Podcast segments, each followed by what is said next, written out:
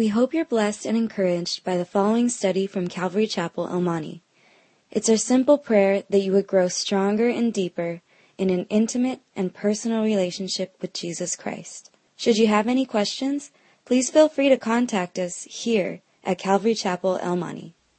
We get to a, kind of a tough section in the book of Joshua as far as covering it goes. You know, in one sense, it looks like a whole bunch of cities listed, like a real estate list of some sort.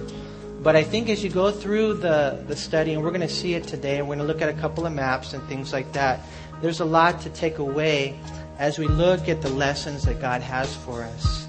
But here in Joshua chapter 12, one, one individual said this, and coming to this point in the book of Joshua, it says, There's never been a greater war for a greater cause.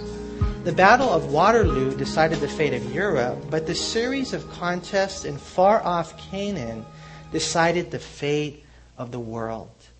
And here we have, as you study the Bible, you know, you get into the book of Genesis, and right away God creates everything. He speaks it into existence by the power of His Word. He institutes the family. He institutes the government. You know, and what He does is right away, in Genesis chapter 11, He begins to introduce the, the lineage through whom the Messiah would come. And you're going to see as you study the Bible, it's pretty simple. It's the rise and fall of Israel. And the reason for that is through Israel we have the written word through Israel, we have the living word. Through Israel, Jesus Christ comes.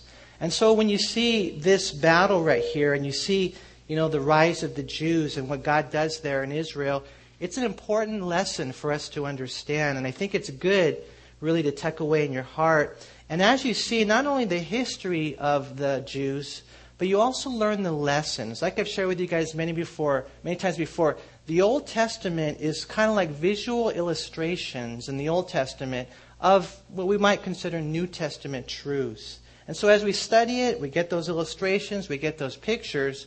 What God will do in our life is God will strengthen us.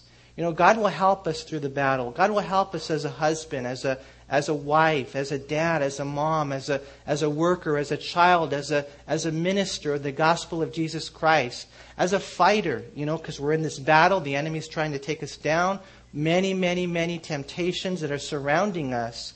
And the only way that we don't want to just keep our head above water, we want to walk on water. The only way that'll happen is when we really begin to study God's Word and to learn these things.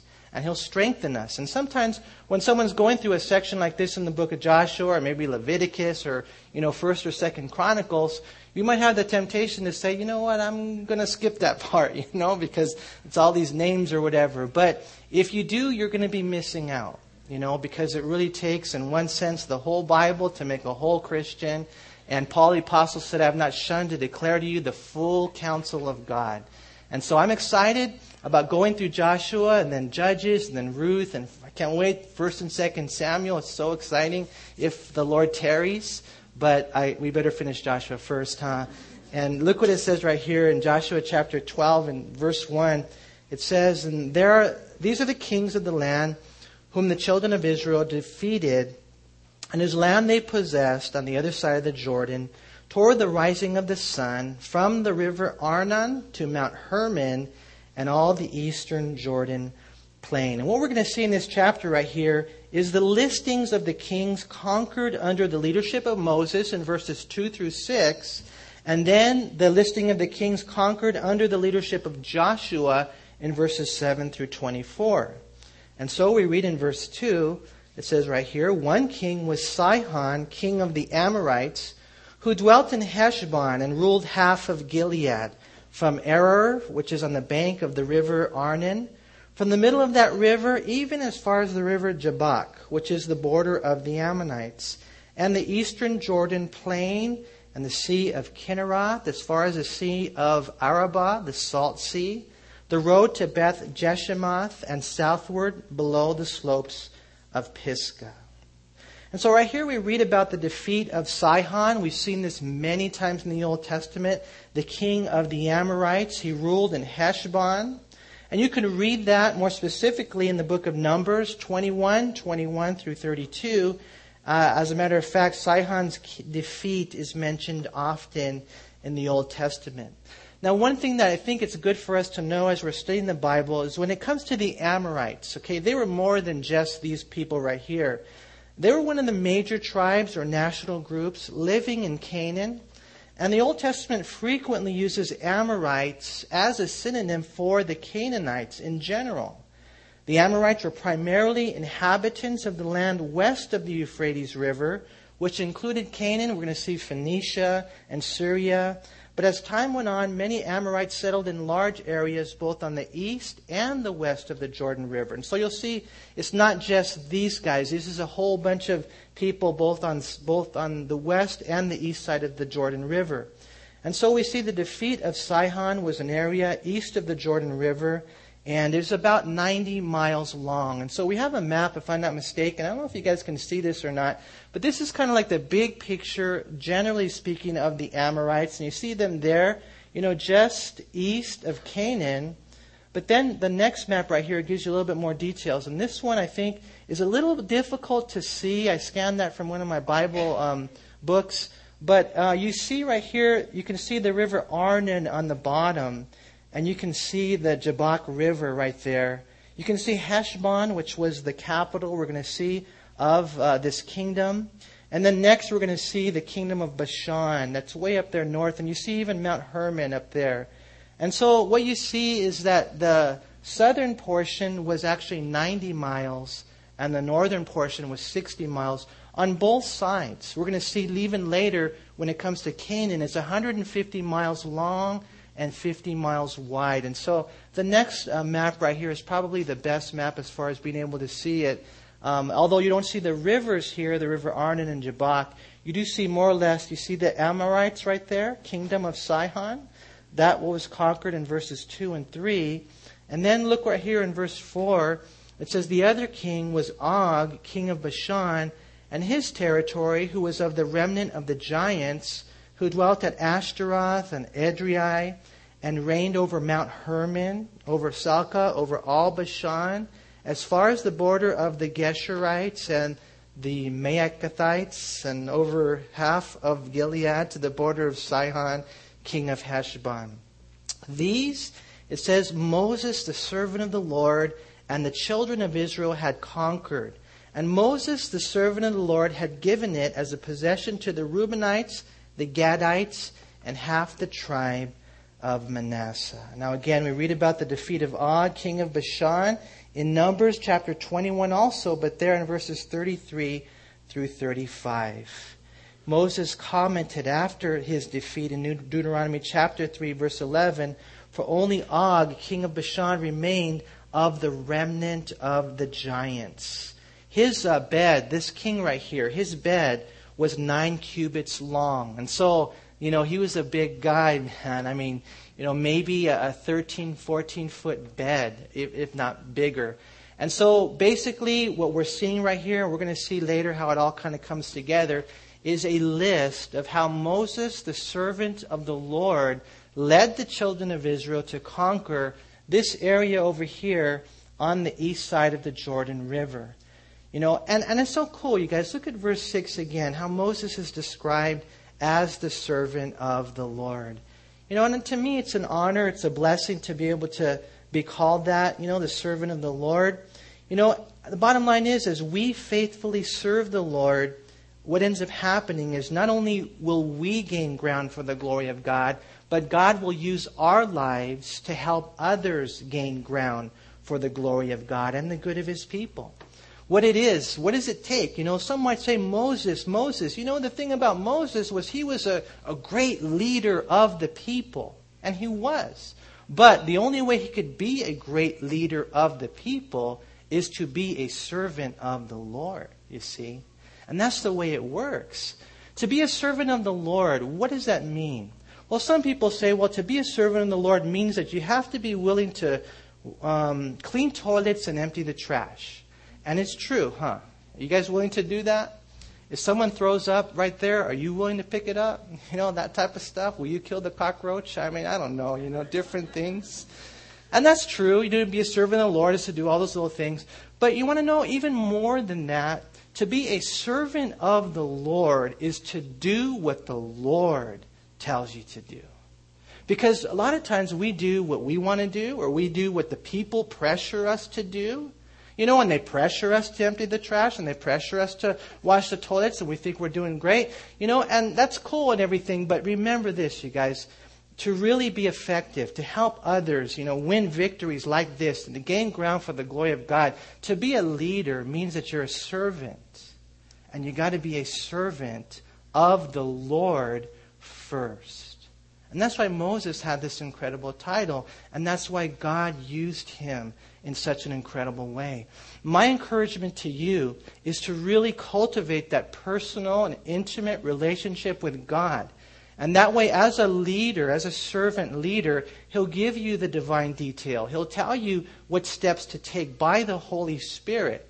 Because a leader is the one who knows the way and goes the way and shows the way. And he only knows the way because he has a relationship with God. And that's why Moses was used by the Lord in such an incredible way. We're going to see he's even called that again later in our text here. In verses 7 through 24, we have 31 kings who were conquered now under the leadership of Joshua. And you guys are my friends, right? Okay, this is hard. Okay, this is going to be hard. And I know Aaron's going to say, hey, Dad, you pronounced that word wrong, you know, because he knows how to really pronounce these words but we're just going to go through it right here. It says in verse 7 And these are the kings of the country which Joshua and the children of Israel conquered on this side of the Jordan, on the west side, from Baal Gad in the valley of Lebanon, as far as Mount Halak and the ascent to Seir, which Joshua gave to the tribes of Israel as a possession according to their divisions. In the mountain country, in the lowlands, in the Jordan plain, in the slopes, in the wilderness, and in the south, the Hittites, the Amorites, the Canaanites, the Perizzites, the Hivites, and the Jebusites, the king of Jericho, one, the king of Ai, which is beside Bethel, one, the king of Jerusalem, one, the king of Hebron, one, the king of Jarmuth, one, the king of Lachish, one, the king of Eglon, one, the king of Gezer, one, the king of Debir, one, the king of Geder, one, the king of Hormah, one, the king of Arad, one, the king of Libnah, one. The king of Adullam, one. And the king of Makkedah, one. The king of Bethel, one. The king of Tappuah, one. The king of Hepher, one. The king of Aphek, one. The king of Lasharon, one. The king of Madon, one. The king of Hazor, one. The king of Shimron Meron, one. The king of Achshaph, one. The king of Taanach, one. The king of Megiddo, one. The king of Kedesh, one. The king of Jokneam in Carmel, one. The king of Dor in the heights of Dor, one. The king of the people of Gilgal, one. The king of Tirzah, one. All the kings, 31. And I bet you, if you studied this in depth, I'll bet you, man, you'd get an incredible Bible study about it. You know, because nothing is ever random. But what we're going to see as we go through our study today is there's a list there's a list of victories behind us. And what happens a lot of times is we, we forget that list. We forget what God has done for us. Know, we got to remember, man, if necessary, write it down. If necessary, keep a list. Because that list of the past faithfulness of God can be used by God to encourage you in your future, your future faithfulness for God. You see, because as we look at the past victories and we see, wow, look at all these things God has done, you know, without forgetting about them, without burying them, without going forward and having that cognizant understanding of what the Lord has done, then we're not going to make it. But when we look back and we see, wow, look at what the Lord has done, oh my, it encourages us to go forward, you guys, in what the Lord wants to continue to do. And so we're going to come back to this later. We see in looking at this a couple of things 16 kings defeated in the southern campaign, 15 kings defeated in the northern campaign. We see that not everything prior to uh, Joshua chapter 12 is mentioned in just the significant battles, but Joshua took note of them. And it's so cool how, you know what? He wrote everything down. Look at what the Lord has done. You know, I've been a Christian since 1989, and so, you know, I'm getting up there, you know, in age, uh, so to speak. And I bet you you can talk to so many of the people who have been walking with the Lord for many years who's, God, who's, who's been given God's grace. And they can tell you about how good God has been, about how powerful God has been. They can tell you about how the grace of God has covered their life. And, you know, we haven't always been perfect. We haven't always walked upright. We haven't always, you know, had it all together. But the grace of God has lifted us up. The grace of God has given us a second chance. You know, and here we are today, and there are those times where we've had those victories and we've seen His power. And you know, I pray that we would just never forget what God has done. You know, Peter talks about that. He said, you know, the individual that is not growing, that's not growing up that ladder of virtues, is the individual who's short sighted and has forgotten what God has done. And so here we have this list, a beautiful list of all these kings. And it's kind of funny. One individual said they don't even mention their names, it just mentions the city that they're from. Because, man, you know what? You know, when you're living that life of, I guess you could say, wickedness, that your name is forgotten. And we see that in the Proverbs. At one time they were famous, the king. But now we don't even know their name. And so Joshua 12 is kind of a summary of the cities that were conquered on both sides of the Jordan River.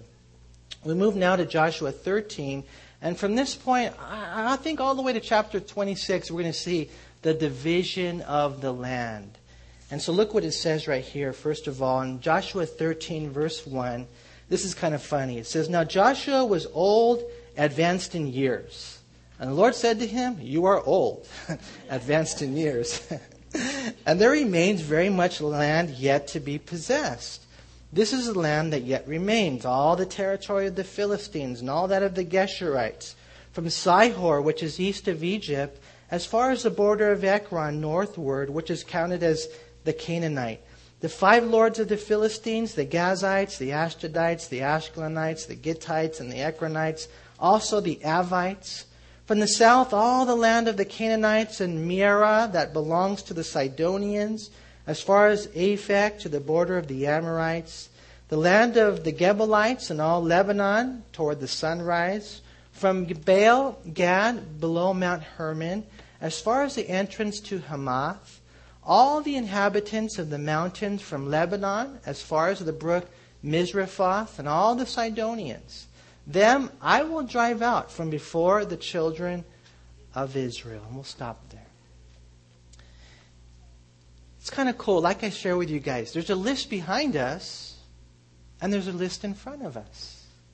You know, and we know the list behind us, we should be able to acknowledge those things. And when we get with the Lord, He shows us, not maybe not the exhaustive list, but He'll show us the, the list in front of us, the things in our life those uh, areas of our life that need His strength. You know, it doesn't matter how old you are. You know, we don't know for sure Joshua's exact age right here, but he was probably around 100 years old. Think about that. I mean, anyone here 100 years old? That's old, huh? You know, we know that he died at the age of 110, we, according to 24:29 in Joshua, and the events in the final portions of the book are probably around 10 years uh, time frame, and so right around 100 years old. But it's so cool, you guys, even at that age, there's still more for him to do. His servant leadership responsibilities were not over. You know, for those of us who are getting a little older, some of you guys here, you're getting a little older. I've talked to older people. I've talked to older people who maybe even can't even get out of the house a lot. And a lot of times they feel like there's not much they can do. But I try to convince them. I say, listen, as long as you're still alive, man, there is a great work for you to do. And we need to really take heart in that, you know? We see that a few times in the Bible. In Psalm 71, in verses 17 through 18, it says, O God, you have taught me from my youth, and to this day I declare your wondrous works. Now also, when I am old and gray headed, O God, do not forsake me until I declare your strength to this generation, your power to everyone who is to come. You know, it's like, man, it doesn't matter if I'm old. God, continue to give me strength. I still want to tell your truth to the next generation. You know, it reminds me of this man, John Stott. I don't know if you guys have heard of him. He died Wednesday. He passed on. He's home in heaven now. You know, the Lord used him in a great way in my life You know, but this guy right here, 90 years old, he finally went home to be with the Lord. But man, the way he finished was amazing. He put out a really good book last year called The Radical Disciple. Imagine writing a book at the age of 89 years old, you know? To the very end, they say that he was still there ministering. He lived in a modest two bedroom apartment above a garage. He never married. He lived his whole life serving the Lord. You know, and it, you're, you're, we're not too old. We got to know God wants to do a work in our life. I love Psalm 92, verses 12 through 14. It says, The righteous shall flourish like a palm tree, he shall grow like a cedar in Lebanon. Those who are planted in the house of the Lord, and that's the key, be planted in the house of the Lord, shall flourish in the courts of our God. They shall bear fruit in old age. Like that, right? They shall be fresh and flourishing. And so, whatever you do, you don't think you're too old, man. No way. That's not from the Lord. That's from the devil. That's from the flesh. That's from the world. Believe you me, God can use us still, even as we get older. And that's where Joshua was. It's kind of funny. He was old. God said, You're old. and it's okay to say that, I guess, but God says, Listen, there's still more work for you to do. There's remaining land to be conquered. And in looking at this, we see the way that everything balances out. Now, back in Joshua 11, verse 23, it kind of looks like they had already conquered the land. But now in chapter 13, verse 1, it kind of seems like they didn't. And so one person said this. It says right here that Joshua and his army did take control of the whole land by destroying the key cities with their kings and people. But Israel didn't take every little city or slay every citizen or ruler they did enough to break the power of the enemy and establish control over the land. But once this was accomplished and there was rest in the land, Joshua was then able to assign each tribe its inheritance, and within each inheritance, the tribes had to gain mastery over the remaining inhabitants who were still there. You know, and it's kind of like, you know, our life, you guys. It's a spiritual parallel. You know, we were in bondage to Egypt. But God sent the deliverer, the Savior. He sent Jesus Christ, and He set us free through His blood. He was the Passover lamb who brought us out of the world. And so we eventually make our way now at the brink of the promised land after the dark days of doubt and the wandering in the wilderness. But we need to know that still the battle is not over. The war is won, yes, but battles still linger on. And although we have the core of victory, we still face pockets of resistance within our own heart. And that's why we have to take this and say, okay, Lord, what is this? How does this work in my life? It doesn't matter how old you are, there's still more growing to do. There's still more refining in our life. God is chiseling away at our character because He wants to really, truly change us, empower us, and make us like Jesus Christ. You know, one thing that's kind of interesting in looking at this right here is that when you look at this, uh, this whole thing, in one sense, the battle was kind of over as the combined forces, you know, of their army. They were all together. They gained control of the land. All the tribes were fighting, right? But now, individually, individually, each tribe must now fight within its allotted territory, those pockets of resistance. And you know, there's this thing that we have, you know, as a whole, we're a church. And you've got the church universal, you've got the church congregational, and you've got the church personal. And within each one of them, there needs to be victories. Us as a church here, Calvary Chapel El Monte, there needs to be a victory, but in your own life, your own church, your own heart, your own temple, there needs to be victory. You know, you've got team sports, you know, baseball, football, they're team sports. But you've got individual sports as well. You've got wrestling, you've got boxing, right? And that's the way it is for us, you guys. Individually, there's those pockets of resistance that God will, he says right here, look again in verse 6 I will drive out. I will drive them out. But we're going to see later, they didn't let God drive them out. And God is just saying to us, listen, I'll give you the victory, I'll give you the power, I live inside of you. But you've got to yield yourself to me. You see, and in looking at this, we see the lesson is just amazing, you know, the, the illustration, the visible reality. Look again at verse 6. It says, All the inhabitants of the mountains from Lebanon as far as the brook Misrephoth, and all the Sidonians, them I will drive out from before the children of Israel.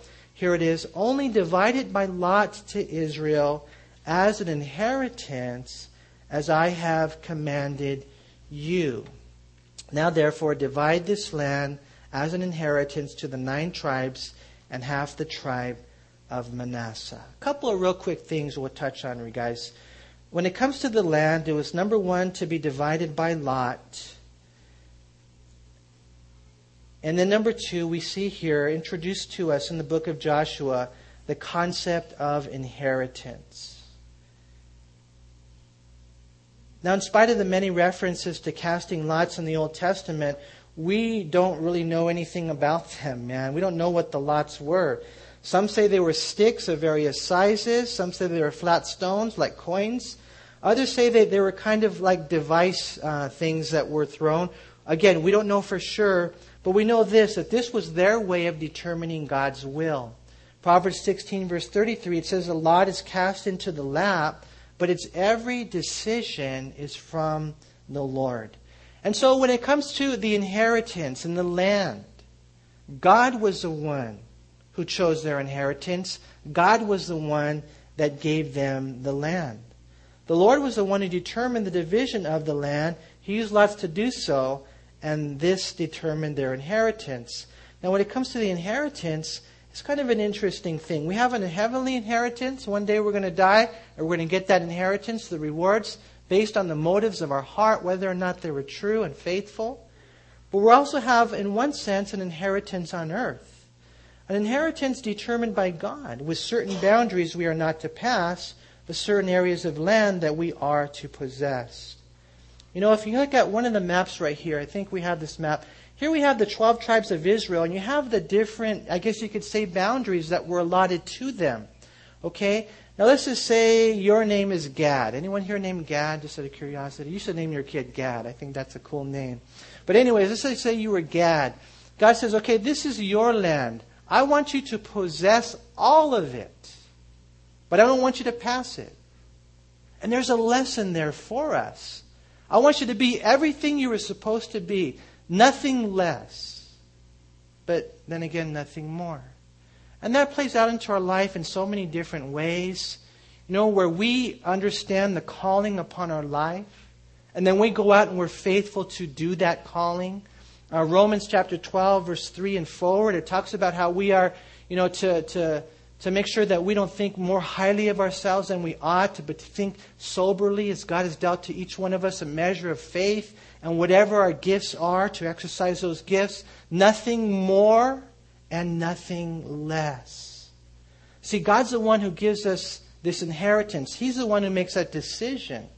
And so our job is to do what? Find out what He wants us to do, and then to go and to do it with all our heart. You see, that's the concept of inheritance. You know, and this is your inheritance. You are to be who you are personally, that's the godliness. You are to be who you are in the family institution, that's the gang.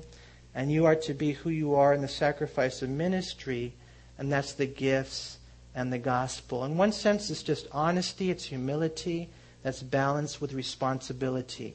What has God called you to do? Where are you in the kingdom? Where are you in the church? What part of the body are you? And you find out what your boundaries are, what your allotted land is, and you possess it. You fully possess it, and you don't, you know, pass it.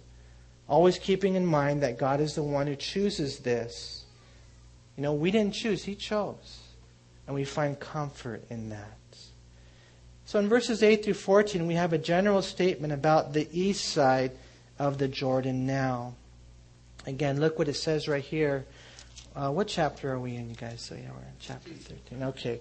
With the other half tribe, the Reubenites and the Gadites received their inheritance which Moses had given them beyond the Jordan eastward, as Moses, the servant of the Lord, had given them from Aroer, which is on the bank of the river Arnon, and the town that is in the midst of the ravine, and all the plain of Medeba as far as Dibon, all the cities of Sihon, king of the Amorites, who reigned in Heshbon as far as the border of the children of Ammon. Gilead and the border of the Geshurites and the Maacathites, all Mount Hermon and all Bashan as far as Salcah. All the kingdom of Og and Bashan who reigned in Ashtaroth and Edrei, who remained the, of the remnant of the giants, for Moses had defeated and cast out these. Nevertheless, the children of Israel did not drive out the Geshurites or the Maacathites, but the Geshurites and the Maacathites dwell among the Israelites until this day. And so here we have a general statement again. If you go back to the other map, well, actually, you can stay here, of this um, east side of the Jordan of the land that was given to them. And so it's a general statement, and then I'll get a little bit more specific in just a second. You know, we read here in verse 8 that the eastern tribes received their inheritance, referring to the fact that at this point they had received it by lot. These soldiers from the half tribe of Manasseh, Reuben, and Gad, they actually won't go back to their land until Joshua chapter 22. Now, this was based upon the agreement they had made with God through Moses that what they would do is they would cross over to the other side. They would help their brethren first on the west side, fighting, at which point they could then return and live within their inheritance on the east side. You know, and there's a lot of debate. Some people say, well, you know what? They should have never gone on this side of the river. And it's a possibility. But the problem with that view is that in all reality, Israel was supposed to gain all this ground over here to the river Euphrates. And so we're not really sure. God seemed to have given them the permission to be on that side of the Jordan. You know, in looking at this, it was pretty good but it wasn't all good. Because look again at what we read in verse 13. Nevertheless, the children of Israel did not drive out the Geshurites or the Maachathites. As a matter of fact, the Geshurites or the Maachathites dwell among the Israelites until this day. See, it was cool what God was doing, but now we have a marred report in the sense that the children of Israel did not drive out their enemies. Now, if you'll notice right there, it doesn't say they could not drive out their enemies. It says they did not drive out their enemies. And their enemies, as a result of that, lived among them a very long time. You know, again, it's a lesson for us how we need to, by faith, drive out the enemies and pulverize the pockets of resistance that want to live among us. It's not that we cannot, because God lives inside of us. The problem is that we will not. And so it says right there that these people dwell among the children of Israel until this day. I was thinking of a few verses over in the New Testament. In James chapter 4, verse 1, it says, Where do wars and fights come from among you? Do they not come from your desire for pleasure that war in your members. See, there's things among us that God wants us to drive out. And the reason that we fight and the reason that there's war is because of our own desires. And that's why our desires must die to His. Ephesians 5, verse 3, it says, But fornication and all uncleanness or covetousness, let it not even be named among you, as is fitting for saints. It shouldn't be among us. It shouldn't be even a hint of sexual sin in this church. 1 Corinthians chapter 3 verse 3 for you are still carnal. Paul wrote to the Corinthians, for where there are envy, strife and divisions among you, are you not carnal and behaving like mere men? See, God wants us to behave supernaturally, not naturally. And if we try to fight this fight on our own strength, we will be crushed. We will be killed. We have to function under the power of the Holy Spirit, especially when God calls us to do a work. What we see right here, look again what it says in verse 13. Nevertheless, the children of Israel did not drive out the Geshurites or the Maachathites, but the Geshurites and the Maachathites dwell among the Israelites until this day. You know, I think of that word nevertheless. Nevertheless. Oh Lord, please help us to never be less than what you want us to be. Please never say nevertheless about me. God help us to be what God's called us to be. In verse 14, we see the land east of the Jordan was given to the two and a half tribes. But we read again in verse 14, notice what it says right here. It says, Only to the tribe of Levi he had given no inheritance. And you're like, oh, that's not fair. But look what it says. The sacrifices of the Lord God of Israel made by fire are their inheritance, as he said to them. In one sense, the tribe of Levi didn't get their own land, you know, to fix up their house. You know, theirs wasn't a relationship of that type of ownership. Their inheritance wasn't a white picket fence. They actually got something bigger, something better. They got to serve the Lord in a very unique way, up front, close and personal, to see the Lord and even be involved in the sacrifices of the Lord made by fire. You know, literally in the Hebrew, it's kind of interesting. The, what the word inheritance means, it says their source of food and life. It was their source of food and life. And that means two things. Just like Jesus said, My food is to do the will of the Father. And that's what sustained him. That was his life. You know, and it's got to be our life. Sometimes I see a calling on an individual, and I see God calling them to preach the gospel of Jesus Christ. But they're running and they're getting entangled in the affairs of this life. And God says, Your life is a calling that I give to you. And we have to be so careful with that, you guys, because we get caught up in this world. And Paul the Apostle said, if you're a soldier and you want to please God, do not get entangled with the affairs of this life. In one sense, that was them, you know. They're calling into the ministry. And, you know, I know for all of us here, our ministry is different. Sometimes it's a family, and sometimes, you know, it's the friends more than other things. But sometimes it is the church, and sometimes it is that part of the body of Christ. And God wants you to step up and to begin to make those sacrifices. That's who the priests were. In one sense, that's where they were at, right? But at the same time, we know there's more than that.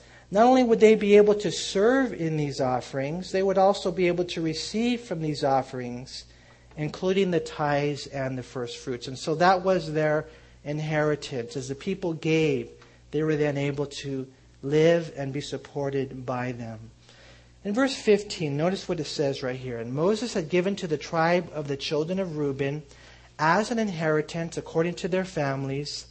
And their territory was from Aroer, which is on the bank of the river Arnon, and the city that is in the midst of the ravine, and all the plain by Medeba, Heshbon, and all its cities that are in the plain, Dibon, Bamoth, Baal, Beth, Baal, Maon, Jahaza, Kedemoth, Bephath, uh, let's see here, Kirjathaim, Sibmah, Zereth, Shahar, and the mountain of the valley, Beth Peor, the slopes of Pisgah, and Beth Jeshimoth, all the cities of the plain, and all the kingdom of Sihon, king of the Amorites, who reigned in Heshbon, whom Moses had struck with the princes of Midian, Evi, Rekem, Zur, Hur, and Reba, who were princes of Sihon dwelling in the country. The children of Israel also killed with the sword Balaam, the son of Beor, the soothsayer among those who were killed by them, and the border of the children of Reuben was the bank of the Jordan.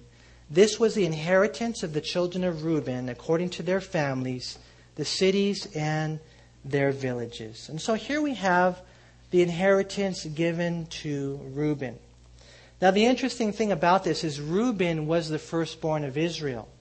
And if you study the history of uh, this culture, if you were the firstborn, you were supposed to receive what? A double portion right? But Reuben had sinned, right? Reuben had, you know, not only killed uh, people that he shouldn't have killed there in the Dinah incident, but he also committed sexual sin in that he slept with his father's concubine. As a result of that, he then lost his inheritance. It was then given to who? To Joseph. Or we're going to see later that Joseph gets two, right? Manasseh and Ephraim representing Joseph. And so it's kind of an interesting thing how you know, we need to be so careful, you guys. You know, you can't look back and redo the past, but you, you should look forward. You should look forward and walk holy before the Lord because the Bible says this that whatever we sow, that we will also reap. And so there needs to be a love for God, and there also needs to be a fear of God. And as Reuben, we see the inheritance right here. he was then, it was kind of the area of Moab and the Midianites. As they conquered that area and as they were allotted that area, it's kind of cool. Balaam, this guy who had seduced Israel into sin, again, another example of how one day your sin will find you out. And so we have Reuben as an example, and then we have the land of Gad. Look what it says in verse 24. Moses also had given inheritance to the tribe of Gad, to the children of Gad, according to their families. Their territory was Jazer and all the cities of Gilead, and half the land of the Ammonites as far as Aroer, which is before Rabbah, and from Heshbon to Ramath, Mizpah, and Bethnaim, and from Mahanaim to the border of Debir, and in the valley of Beth Haram, Beth Nimrah, Succoth, and Zaphon, the rest of the kingdom of Sihon, king of Heshbon, with the Jordan as its border, as far as the edge of the sea of uh, Chinnereth, which is also the Sea of Galilee, on the other side of the Jordan eastward. This is the inheritance of the children of Gad, according to their families, the cities and their villages. And we see that here again on the map. Pretty simple. And then we see in verse 32, let's see where are we at. Okay, verse 29, I'm sorry. And then Moses also had given inheritance to half the tribe of Manasseh it was for half the tribe of the children of Manasseh according to their families. Their territory was from Mahanaim, all Bashan, all the kingdom of Og, king of Bashan, and all the towns of Jair, which is in Bashan, sixty cities. Half of Gilead and Ashtaroth and Edrei, cities of the kingdom of Og, in Bashan, were for the children of Machir, the son of, the son of Manasseh, for half of the children of Machir according to their families. And so, again, you look at the different inheritance that each tribe received. We know that Manasseh, half was on the east side, and we're going to see later, half is on the west side. They're receiving their lot, right? Their inheritance. And then we read in closing in verse 32 These are the areas which Moses had distributed as an inheritance in the plains of Moab on the other side of the Jordan, by Jericho eastward. But to the Levi, tribe of Levi, Moses had given no inheritance. I love this. The Lord God of Israel was their inheritance as he had said to them. Okay, and so maybe you're here today and you don't got a million dollars. Any of you here in that camp? maybe you're here today and you're like, oh, I'm just a renter. You know what? You're not a second class citizen, man.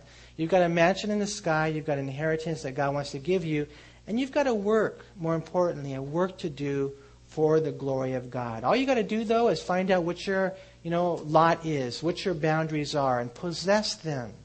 Don't pass them, but do possess them. How? For the glory of God. And I love what it says right here at the end that Levi not only got, got to work for God, but man, they got God. They not only served him, but they received him. And isn't that awesome, you guys? You know, since we are his people, we are his inheritance. And since we are also his priests, he is our inheritance.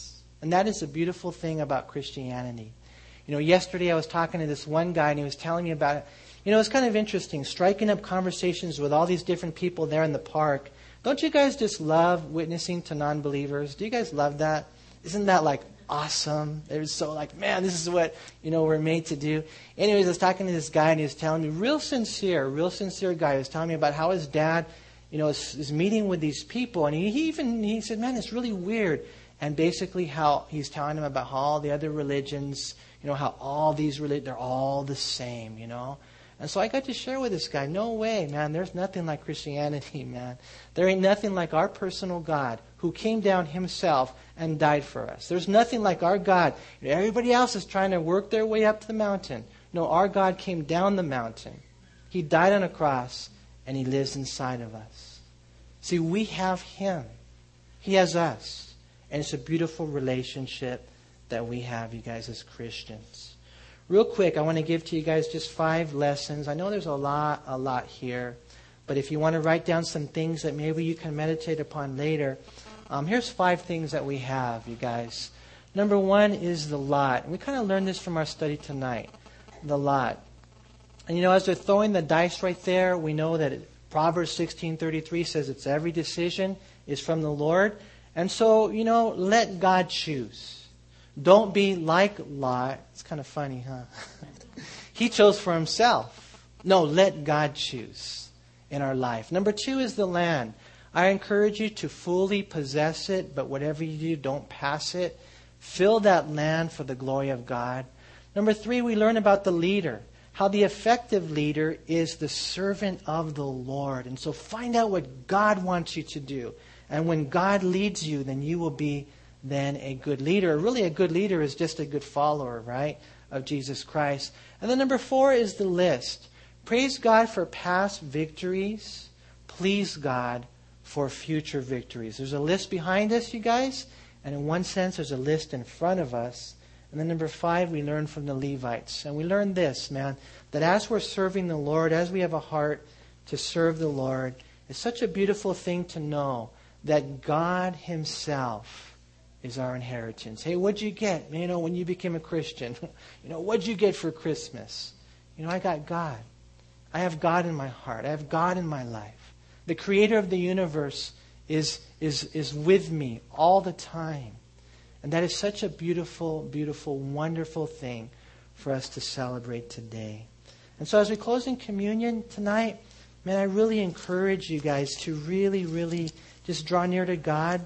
You know, maybe look back on the list of things He's done and maybe even look forward on the list of what He wants to do.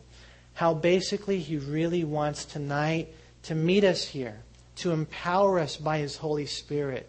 You know, if you believe, then you will receive the power of the Holy Spirit.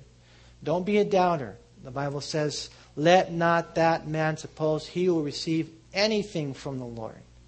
But you believe tonight, as we draw near to Him, as we thank Him for His cross and what He's done in our life, then I believe right here, right now, God wants to do a new work in all of our lives. Father, we thank you for your word, Lord. A lot of a lot of names, a lot of cities, Lord God. Maybe to us they, they don't mean a lot, but to them it, they did. To them, Lord, it meant so much as you gave them victory after victory after victory after victory. How, Lord, you, as, as Joshua, as our Joshua, have done the same for us. And so, Lord, as we close tonight, I pray, Lord, for your people, that you would encourage them and strengthen them. And I pray, Lord, if there's anyone here tonight who's maybe not a Christian, who hasn't really surrendered their heart to you, that, Lord, tonight would be that day, that time of salvation.